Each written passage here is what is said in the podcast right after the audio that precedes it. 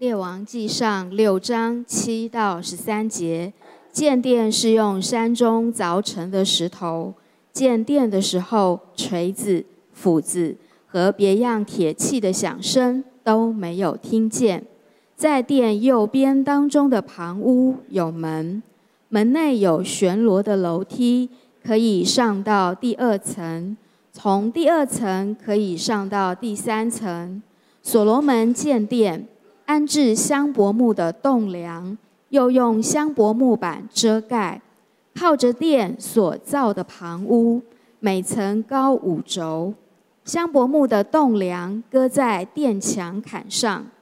耶和华的话临到所罗门说：论到你所建的这殿，你若遵行我的律例，谨守我的典章，遵从我的一切诫命，我必向你应验我所应许你父亲大卫的话。我必住在以色列人中间，并不丢弃我名以色列。呃，其实从整到这里的时候，我们就开始速度会比较稍微快一点，但是，但是到第六章的时候，我们就呃讲到从上一章、呃、第五章的末了，我们曾经讲的那个概念，讲到讲到他们从山中呃第六第五章的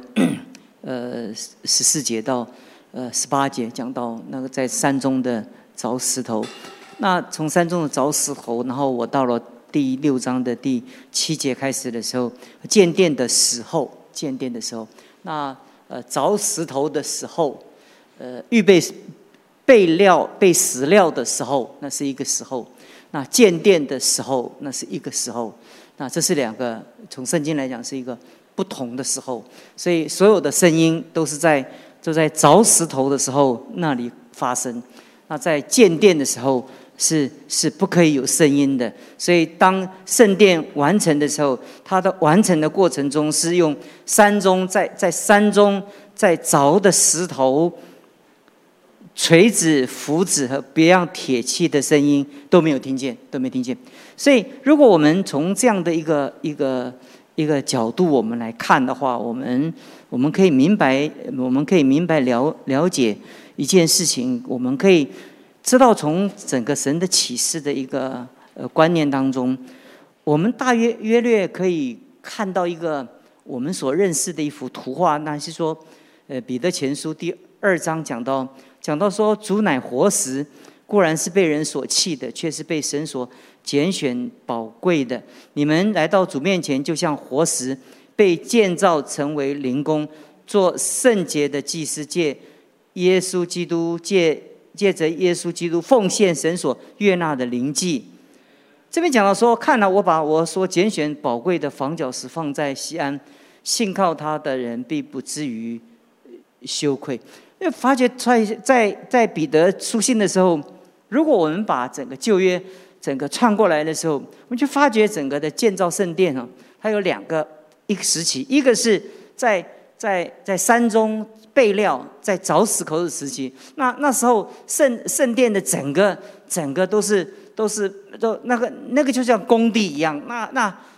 那一那多多少人，你看记不记得多少万万人哈、啊？你发觉那个那个人人数之之多哈、啊、之多哈、啊，那那个那个在在凿石头的时候，你会发觉他他们讲到说，每月有一万人上黎巴嫩嫩区哈，就要就要。几万人在那里工作的时候，那个凿石头啊、碎石机啊，然后，然后你会发觉说，我我就跟弟兄姊妹讲说，在上帝的思想中，那整个圣殿都是有一个完整的蓝蓝图。我们每一个人在神的国度中，在上帝的教会里面，我们扮演什么样的一个角色？神安排我们做这样的角色的时候，那所以教会的本身是上帝的国度哈，上帝国度的一个一个预备的时期，预备的时期。我们在教会里面啊，那教会里面就是就是非常的不完全，所以很多时候我们会很，特别在疫情的时候，很多人就是到到到处就会去换呐、啊，就是就觉得突然想到，平常如果离开教会哈、啊，那牧师很快就发现了，现在反在线上哈、啊，那这线上不知道是谁线呐、啊，那天我怎么哪知道他们有我有在线还是离线呢、啊？又没有一个机制可以考核我，所以很多教会就组团哦，就这个访问那边去访问，换来换人去。因为长期在一个教会中，我们长期担任一个工作，我们长期在一个环境里面，是会很疲惫，很疲惫。因为因为那个那个那就好像在在一个一个大楼，在一个一个大的工程的一个施工的过程中哈。 在施工的过程中，那个工地是很乱的。那现在有一个规定，那个工地都用那个很那个不透不透光的，不不是不透光，不透外面看不进去的那个围篱把它围起来。以前根本没有围篱，就外面就可以看到里面，里面一塌糊涂，对不对？现在你在大都市里面，你不可以这样，哎呀，这四面有很清楚的围篱围起来。事实上，你如果你要进入那个围篱的时候，你一定要戴安全帽，对不对？ 你不戴安全帽的时候，不知道什么时候钢钉会砸砸砸下来，哪一块石头会砸下来，所以说工地是很危险的，对不对？他那个所所有的那个那个那个呃垂垂垂降梯啊，都都是不是合格的，就是他们反正是载料的，反正人人就是能拖上去拖下来，然后那不是完完整安安全的。 所以在那个建造的过程中，就好像在在黎巴嫩的山上，他们在凿石头的时候，那个那个风险性是怎么样？是很大的。那个那个人与人之间的那个那个适应性是是是是很大，呃，是是很很巨大的。那个所以那个冲突是很难免的。你看，每一个人带着一个脾气，一个看法啊，而且每一个人的看法都还滚动的，对不对？他他早上。 跟中午看法不一样，中午跟晚上看法不一样。他今天跟明天又看法不一样，他今年跟明年又又看法不一样。那你说，你说人与人之间在一起的那互动，这是非常的辛苦啊。所以长长期你会发觉说，在那个那个施工的那个那个过过程中是是很艰艰苦的。那个施工的人，每一个参与这个工程的人都很辛苦。但是那个是有一个固定的那个时期，当。 当那个凿石头备料的时期，在预备教会的时期结束的时候，要进入国度的时期的时候，那圣殿要完成的时候，那新圣城耶路撒冷要完成的时候，这边这边讲到一个一个概念是，那个时候每一个人都 ready 了，每一个人都按照他的尺寸，在上帝的国度中放在他该有的位置，嗯，不会说，哎，哎，你怎么摆在这里啊？嗯，我摆在这里又多又多一个角。 啊，那不行，还没还好，我们再磨一磨，不可以，不可以，不会。你如果到那个时候你不合尺寸的话，就丢掉了，不不能用了，因为那个时候不能再施工了。所以我们在施工的时期中，我们在上帝给我们机会的时候，就是教会的时期。教会的时期是施工的时期，那是我们最辛苦的时期，但是也最是我们最有机会的时期。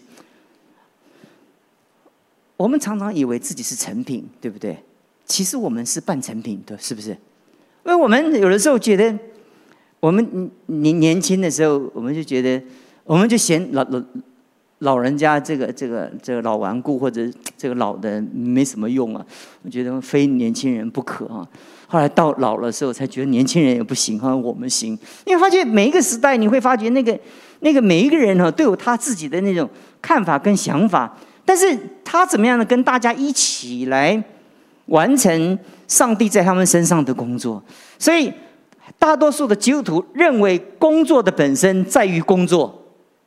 就是我我为什么工作？我就是把上帝的工作做起来呀、啊。所以我们现在的目标是我们有多少的建造，我们每一次的布道会，我们有有多少人信主？那有有每一次受洗的礼拜有多少人可以信主？或者我们的奉献有多少钱？大概如果我们做牧师，我们大概我们对这个数字怎么样，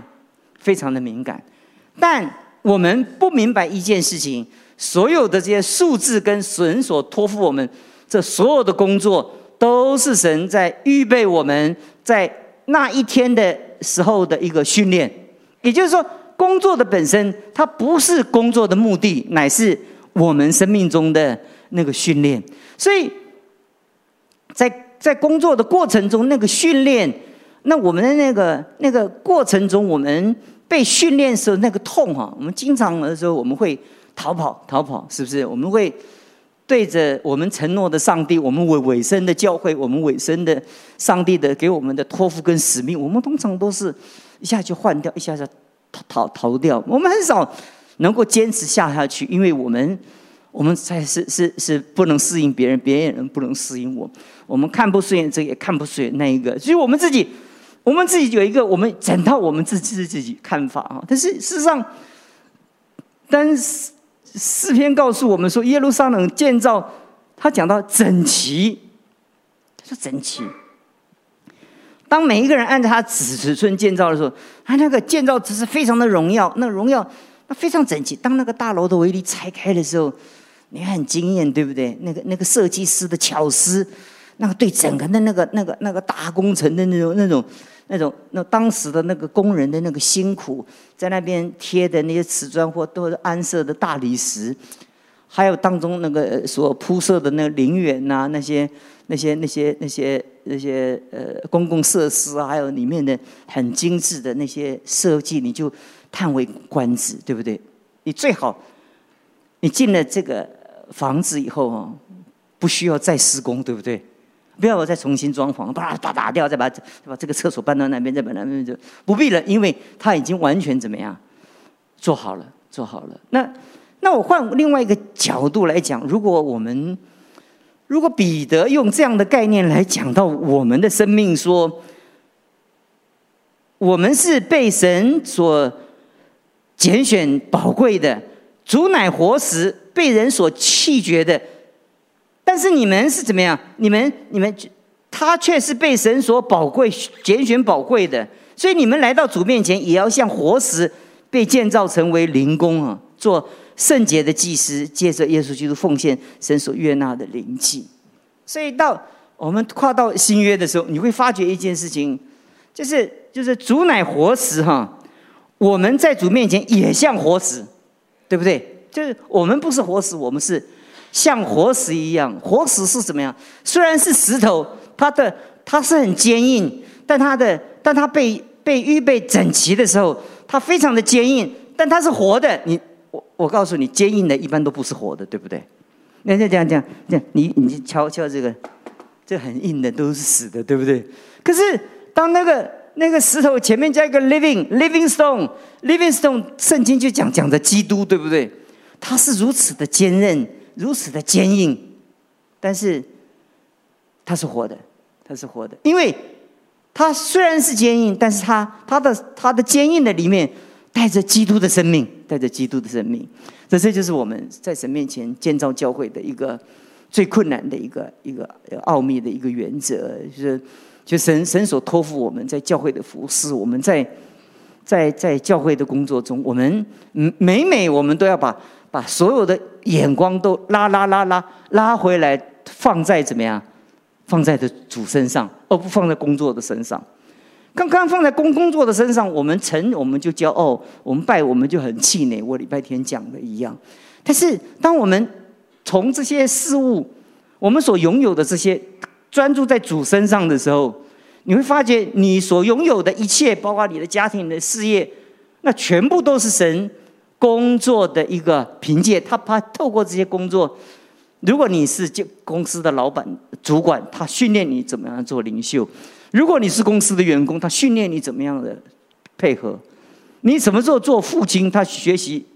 让你做父亲的角色；你什么时候做母亲，因为因为他觉得一个人有好多不同的角色，到了公司一个角色，在家里一个角色，到社会又一个角色。你在这林林总总的所有角色中，哈，你就变成活的。只有活的人哦，他才能够换一个角色，他还可以扮演得很好，对不对？不然有的时候就是。有的人是公司的老板，他到家里也做老板，对不对？但是公司老板他他发号施令，他的孩子就不会听他的，就就那又换一个角色，换一个角色，换一个角色。我们有很多的立场，我们有很多的原则，我们有很多我们的坚持。可是如果我们是活的话，我们就可以协调啊。如果我们是死的话，我们就觉得哎，这就是我的立场，这是这是这是你的立场啊，是不是？这中国大陆的立场好像跟全世界的立场都不太一样，对不对？他觉得，他他觉得就是这样。那那我有的时候觉得，哎呀，就是很，我我觉得蛮体谅他的，就是就是他们觉得他们这个世界是他们想象的是这样的世界，可是可是别人不不不不允诺啊。如果你是世界的一个成员。你就不能用你的世界来决定别人的世界啊！你就跟别去跟别人去协商出来一个世界观，这才是大家的世界观呢、啊。你不能把你的世界观变成为别人的世界观，你把你的观念成为别人的观念。那我们在服侍的时候，我们在教会的时候，如果教会和谐一起搭配的时候，其实最困难是这样。我觉得有那些离开教会的，不不是聪明的，就是有才干的，你知道吗？他为什么会离开呢？他就是看不起，就这些人。就是就是不是蠢就是笨呢，像没有像我那么聪明啊！你看，我觉得要这样做的时候，他们都不会听我的，我我的想法就是怎么样怎么样的好啊！你仔细看那些不能够停留在教会的，其实都不是笨的，都不是笨的，都是很有想法的，都是算是在智商上算是人中之人人在人人人中是稍微是高一点，那想法是特别的。有创意，有有有看，有想，而且有独特的一想法。很可惜的一件事情，在山中，在凿石头的时候，每一个人，他为着那个上帝所设立的尺寸，他再好的地方要被锯掉，要被磨掉，因为这么好，对整体的建造不适合。除非你一个石头搬到山上去，一直一个在那边。人家说孤芳自赏，对不对？你孤石自赏放在上面，哇，这这美丽的石头，你一个人在那边可以。可是你这个石头要跟别人放在一起，变成一个建筑的话，那肯定你这个石头不好用。那除非这个你这个石头宝贝到一个地步，可以放到故宫，对不对？放在那边被展览，一个石头被展览。如果你是在一个伟大的建筑中成为那个建筑中的一个部分，你所付的代价就超乎你的想象。我希望弟兄姊妹今天，我告诉你这个秘密的时候，我希望你能懂。呃，其实我们我们的谦卑不代表我们不性格，我们的顺服不代表我们愚蠢。其实我们的谦卑是代表我们有那个大大大局观，我们的顺服代表我们要等候神在我们当中做一个大事。如果你明白这样的话，你就会发发觉你叫做叫做 living stone， 你就是你虽然石头，你不你不是 living wood， 不是一个活木头，对，不是不是，你是活的石头，那是很坚硬的，还是活的，这太难了嘛！又要坚硬，又要又要又要活灵活，这是两个根本是矛盾的。生命中所有的智慧都在矛盾的里面，才找到真正的智慧。所以，求上帝帮助我们，在我们的生命当中，我们我们可以发现这样的概念的话，我用这些圣经给弟兄姊妹来理解的时候，我希望弟兄姊妹在我们人生遇见所有的事情的时候，你你你不要把事情当作你的目的，你就要把事情当作神的工作。你从神的工作来看。哎，神为什么让我经历遭遇这些事情？一定有上帝他的理由，他的想法，而且这个时候，他允许我失败，他允许我挫折，因为还没有到那最后的时刻，上帝还有机会在我生命中做调整。感谢神，还有机会。不到那一天的时候，没有机会了。你所有的尺寸，哎，第第几号弟兄，你多多少大多少好，哎，合上去，完全的配合。其实教会，它的施工的时期，那个阵痛的时期越短，它接近复兴神国度实践的时期就越快。如果它它它永远都在冲突啊、哦！感谢神，这这个这个这个这施工中诸多不便，敬请期待，懂我意思吗？但你要让上帝等等等漫长的时间，上帝可以等啊。很多教会都在那边不断的等待那个那个那个那个冲突，一次一次的冲突，然后啊一次一次的更新啊。有的时候传道人跟只是只是真传道传道弟兄姊妹小组小组之间小组长，哎呀，这个这个这个这个一次一次冲突，每一次冲突当中，上帝都等待那个那个那个那个协调的时期能得以完完成。随着岁月跟时间。我们的声音就越少，我们的随着我们的成熟度，我们的成品接近成品的时间就越接近。所以有一个学者讲说，常常记得你是半成品，即便是再完美，也是接近成品。你不是成品，你如果是成品的话，哈，你就被封装，直送天堂。你懂我意思吧？不必不必在地上操练了。所以很多人他可以被主接去，是神给他特别的恩典。因为你知道为什么？因为他的施工期已经怎么样结束了。这个这个这封装直送天堂，对吧？就不必再做了。神给我们还在地上的时候，工作不是神的目的。我再说，就在我们生命中给我们的锻炼，我们把每一个角色都锻炼好。我们越锻炼，我们的我们扮演的角色扮演的越多，我们扮演的越完美越成熟，就代表神的国度在我们的生命中实践的怎么样？时间怎么样？就越早。盼望神恩待我们哈。还有剩五分钟哦，还是可以跟你们讲一个题目哈，还可以跟你们讲一个题目。第十一节到十三节，耶和华的话临到所罗门说：“你建造这圣殿，你若遵行我的律例，遵守我的典章，遵守我一切的诫命，我就必向你应允应验我所应许你父亲大卫的话。我必住在以色列人中间，不丢弃我名以色列。”第二个点，我跟弟兄姊妹从这第六章，我跟弟兄姊妹分享了，就是。所罗门在建殿的时候是前无古人，其实也真正可以说他的伟大的工程的那个那个那个规模之巨著，那个对历史的影响之伟大，真是前无古人后来者。说在被掳以后，那圣殿被拆毁之后，之后就没有任何一个圣殿能超过所罗门的殿了。那也要希律啊，有时候为了统治以色列人，来按照所罗门的尺寸来做一个圣殿，再怎么做哈。那个味道都不太对，那个样子也不怎么像，圣经也没有什么太记载这些东西，或者呃提到这些东西。但是你你记得一件事情，常常讲所罗门的殿，他是上帝拣选中拣选中的拣选，是这这几乎是前无古人后无来者。你若完成这么大的事情，在你的生命中，你通常有一个概念，你是很伟大的一个人。你通常伟大的人。通常成功的人在神的面前，我礼拜天讲过，他通常有一个概念，他会用他的工作跟神交换神的同在。也就是当他建了这么大圣殿的时候，上帝说哈，你如果遵行我的律例，哎，我建造这个圣殿，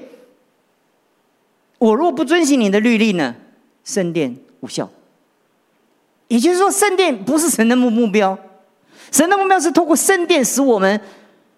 证明我们对神的顺服。所以如果我们不顺服，这个圣殿不再是我们的功劳。通常马太福音讲到说，我们奉主啊，我们不是奉你的名我们传道吗？我们是奉你的名赶鬼吗？我们不是奉你的名行许多的异能吗？对不对？这个这些东西都如同圣殿的一样的伟大跟辉煌，对不对？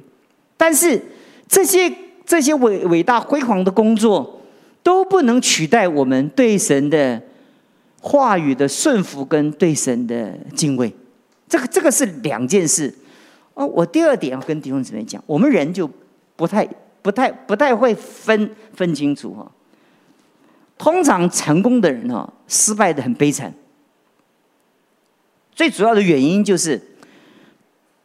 通常人有一个概念，就将功赎罪，对不对？像我这么伟大哈。神看我这么大的功劳，也不会跟我再计较了。通常我们都有那种参孙的概念，对不对？就是像我这么伟大，我为你牺牲这么多。那那至于我做的，我有我有我有多少卑劣，你大人不计怎么样，小人过。我们通常越伟大的人哈，就越觉得自己事功不凡的人，越有这种这种一个一个误解，一个误解。所以为什么权力在我们的手中越大，我们越变得很狂傲？因为我们觉得我们有功劳，因为我们运用这些权力，我们做这么多伟大的事情。那这么多伟大的事情就迷惑了我们的判断，使我们失去我们的初衷。其实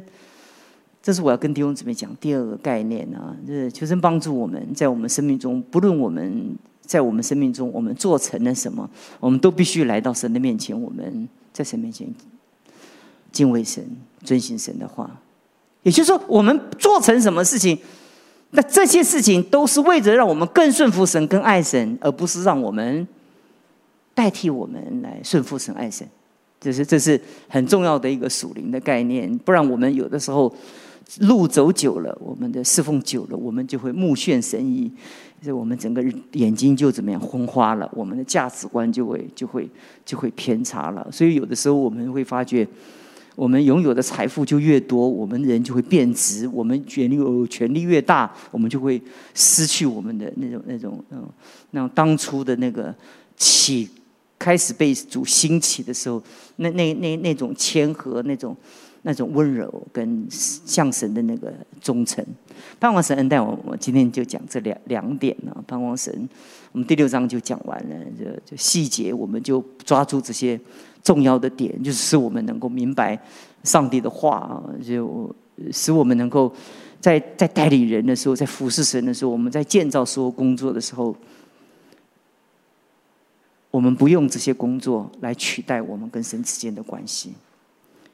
不会因为工作很多，我们工作很大，所以我们就失去，我们里面就失去平静、烦躁，然后，然后我们就会很很急，然后就是我们就用工作来代替我们跟神的关系。第一个就是，如果我们是活石，记得是 living stone， 记得如果我们生命中，我们在神的面前被神工作的时间，那种阵痛的时期，那个施工的时期越短，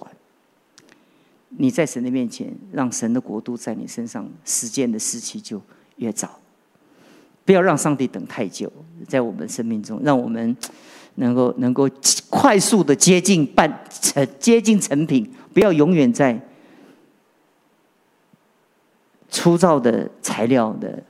连模型都还没有出来，慢慢在里面琢磨。我们每一个人都有基督的形象在我们生命中，一看就是很像，只是有一点瑕疵，稍微修补修补就好了。不要一看我们，哎，怎么不像基督徒啊？连那个样子都不太像。那那神就慢慢，所以很多刚信主的说不怎么像基督徒，神就慢慢在他身上做啊做啊做啊。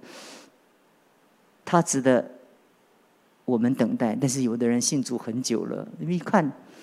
怎么尺寸，怎么各样面都跟神所设定的尺寸完全不合，就很可惜了。我们一起祷告。主，我们感谢你，我们求你祝福着我们，使我们能够在各样的服事中，我们都摆得上去。很多时候，当我们摆上去的时候，我们总觉得所做，我们常常我们看重的是工作的本身，我们忘掉这个工作的是要使我们的尺寸符合你自己在话语中立定的那个规模，那种那种那种宏伟，那种原则，那种体制。谢谢你听我们的祷告，用我们的悟性被打开，明白你的道，也明白你的启示，让我们一生不失脚，永远走在你自己的道中，到老不偏离。奉主耶稣基督的名求。